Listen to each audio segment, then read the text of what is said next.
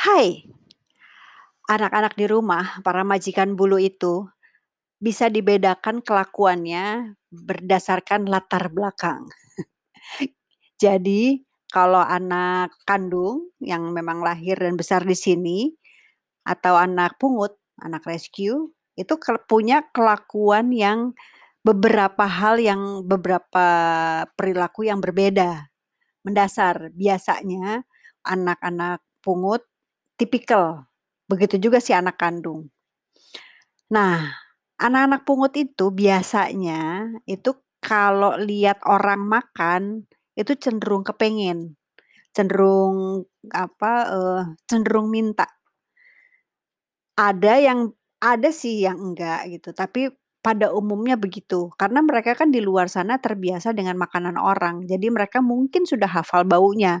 "Oh ini bau makanan orang, oh gue tahu rasanya, oh aku pengen," gitu. Kira-kira mungkin kira-kira urutannya gitu ya.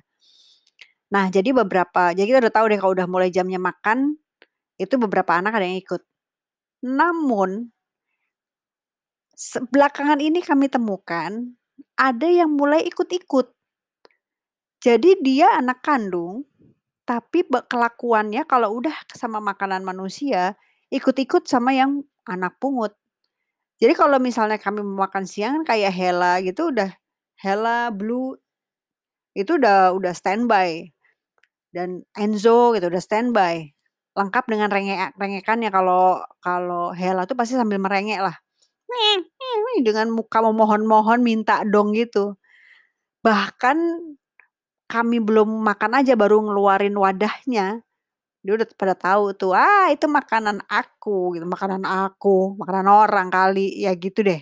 Jadi nah si Dido itu udah mulai dan bahkan ini nyebelin banget, bahkan dia tuh kadang-kadang lebih giras gitu dibanding yang lain-lainnya, daripada si anak pungut yang lain.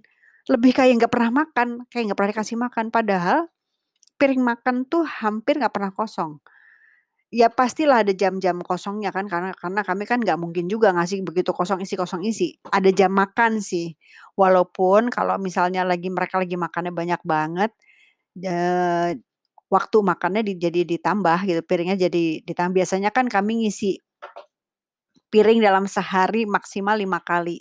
Tapi kalau lagi bany makannya banyak banget ya bisa lebih dari itu gitu. Artinya, nggak mungkin kelaparan, nggak ada tuh yang laper-laper tuh nggak ada gitu, nggak mungkin laper. Kemungkinannya kecil lah laper. Mereka jadi Dido itu nggak ada poinnya dia ikut-ikut lari-larian dengan panik dan pengen banget makanan orang itu gitu.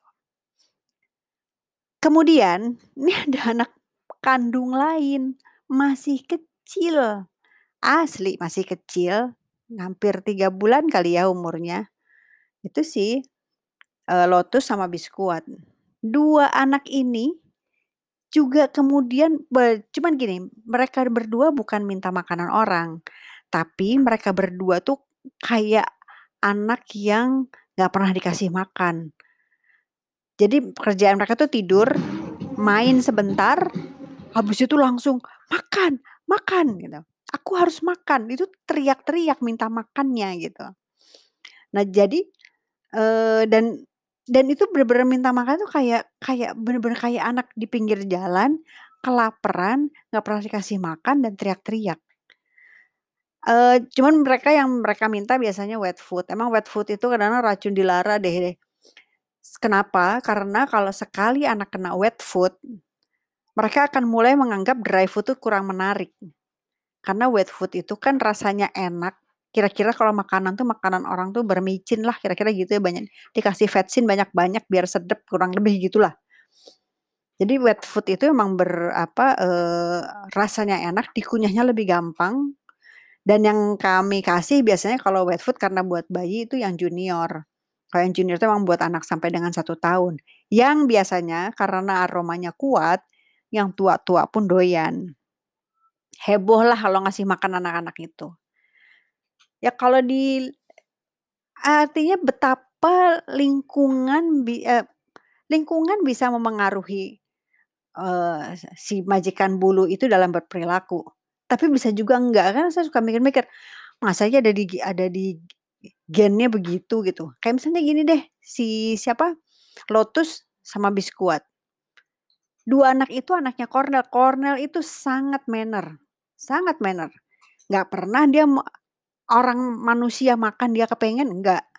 Manner, dia akan makan apa yang ada di yang disediain.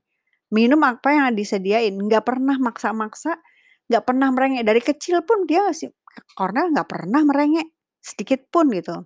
Mereng merengek dan menuntut ya, bukan sekedar merengek ya, menuntut. Karena Biskuat itu cenderung menuntut. Teriak terus, nggak akan berhenti, sampai, sampai dia capek karena saya cuekin. Sebab kan nggak bisa juga tiap dia merengek saya kasih, tiap mere merengek saya kasih, karena itu juga nggak mendidik dia gitu. Tapi Mbok ya, dengerin dia merengek itu kadang-kadang nggak tahan, "Ih, biar diem gua kasih juga nih." Oh, mungkin itu juga yang terjadi dengan anak manja ya. Kebayang nggak sih, kan ada nggak sih kit kita pasti punyalah temen yang, eee, punya kecenderungan menuntut, pokoknya harus dapet, entah gimana caranya. Bisa temen, bisa, eee, bos, bisa siapa aja. Punya kecenderungan untuk menuntut dan pokoknya harus dapet, kalau nggak marah. Bisa jadi dia dididik dengan cara yang dimanjakan, semuanya dimudahkan, semuanya pasti dapet. Berarti memang nggak bisa ya kan sabar itu bisa dilatih dengan menahan. Nggak selalu min perlu sekarang, harus sekarang. Itu juga sih yang suka saya di diskusikan dengan Riku. Eee karena rasa sayang yang luar biasa, biasanya dia perlu apa, dia pengen apa, cenderung dikasih. Tapi itu kan nggak mendidik ya, nggak membuat dia belajar menahan sesuatu, menahan keinginannya.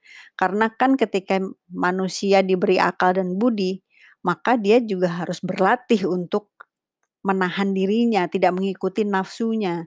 Ketika dia tidak bisa menahan nafsunya, maka dia tidak bisa mengontrol dirinya. Kalau dia nggak bisa mengontrol dirinya, maka dia akan dikuasai oleh yang lain. Dia akan dikuasai oleh emosinya, diri e e nafsunya, bukan akal sehatnya, bukan akal budinya. Ya kira-kira gitu deh.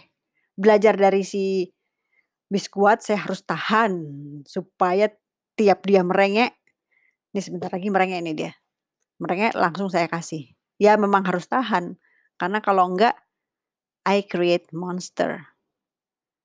Selalu ada hal besar di balik hal kecil, atau hal kecil yang dibesar-besarkan. Selamat hari ini, bye.